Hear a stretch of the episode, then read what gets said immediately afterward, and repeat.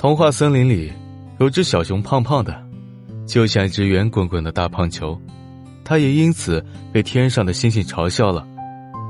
胖小熊很生气，它爬上高高的山崖，想要从山崖跳到天上，抓起个星星下来好好教训。可惜它太胖太圆了，才扑到一半就直往下掉。也幸好它太胖太圆了，从山崖到山谷，胖小熊滚得非常丝滑。一点都没有受伤。胖小熊揉了揉还有些疼的屁股，正郁闷着呢。一抬头，突然发现旁边的树枝上挂了一个陌生的家伙，颜色很红，形状很圆，是他从来没见过的东西。胖小熊好奇的大喊：“你是谁啊？我以前怎么没见过你呢？”“我是元气球，是从外面的世界飘进来的。”对方回答道。我的绳子挂在树枝上了，能麻烦你帮我解开吗？这就是胖小熊和元气球认识的开端，他们两个很快就成了好朋友。因为元气球跟胖小熊说，如今外面的世界有各种各样形状的气球，他们总是嘲笑自己这种元气球的造型太胖太土了。他一气之下，就挣脱了原来所在的架子，飘了好久好久，最后不小心挂在了树枝上。胖小熊一听，心想：“咦，这不是和我的经历差不多吗？那你就是我失散多年的好兄弟。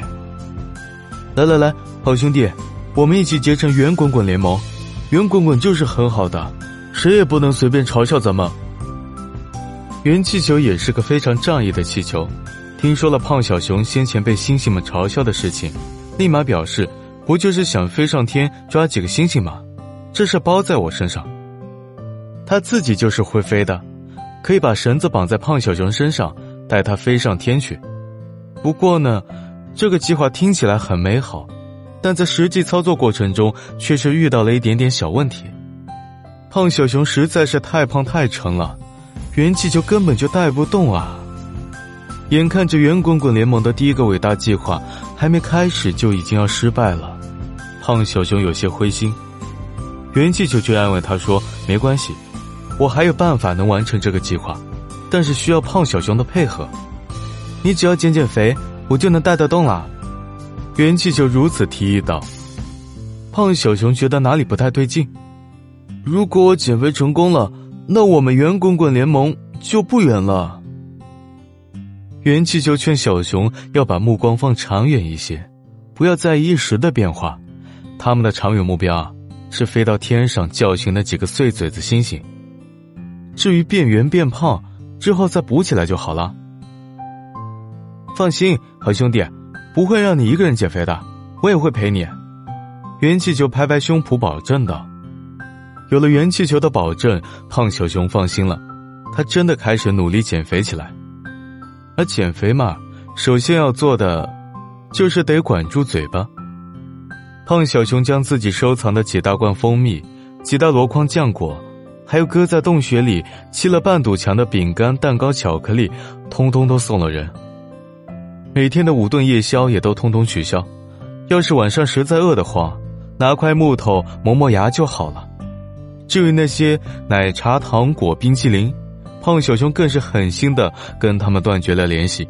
无论多么好吃的食物摆在面前，他都不吃，不吃，再好吃都不吃。当然。运动也是必须要保证的。胖熊熊每天都将元气球绑在腰上出门奔跑，他们一起跑过了高山，跑过了草原，跑过了湖泊，跑过了冰川，见识过许多漂亮的风景。暖暖的阳光晒在身上，还有春风在花海上吹起了一波又一波彩浪。胖小熊带着元气球跑呀跑，中途甚至忍不住干脆扑到花海里。和元气球一起哈哈大笑着，咕噜咕噜滚下去。这些快乐填补了心的空缺，让胖小熊即使吃不到那么多好吃的食物，也不觉得太遗憾了。不知不觉间，胖小熊真的减肥成功了，变成了一个不胖的小熊。可是原本圆圆的气球也憋了，成了一个细长的消瘦的气球，连飘都飘不起来了。最初的上天计划依然落了空，瘦下来的气球是不可能再带小熊飞上天的，就算小熊减肥成功了也不行。小熊很难过，比当初自己被星星们嘲笑还要难过。但是他不是因为气球不能再把它带到天上飞而难过，而是因为漏了气的气球看起来是那么虚弱，很没有精神。没关系，至少你以后不会因为太胖而被星星们嘲笑了呀。气球努力挤出一个微笑。好兄弟，我为你感到高兴。